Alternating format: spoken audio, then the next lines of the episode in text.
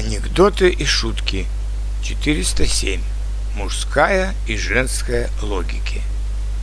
Когда жена сказала, что купила новые туфли, бежевые, с бантиком и на шпильках, я даже предположить не мог, что это три разных пары.